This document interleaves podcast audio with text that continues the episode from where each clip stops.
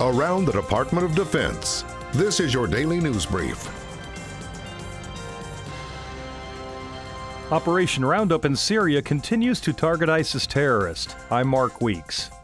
Operation Roundup in Syria continues targeting and destroying remnants of the Islamic State of Iraq and Syria. Officials said the increased operational tempo under Operation Roundup includes 225 coalition partner strikes in May, an increase over March and April strikes. In Iraq, Iraqi security force partners continue to provide excellent internal and border security to protect Iraq's citizens and sovereign soil. Citizens are increasingly returning home.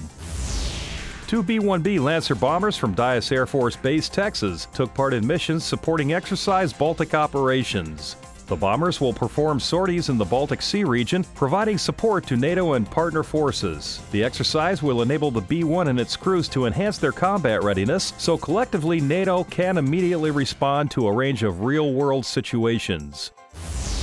74 years after D Day, U.S. and Allied paratroopers landed upon Normandy once again. Only this time not to liberate the region from tyranny, but to honor and remember the brave people who did.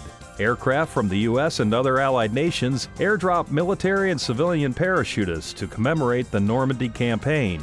For more on these stories, go to defense.gov.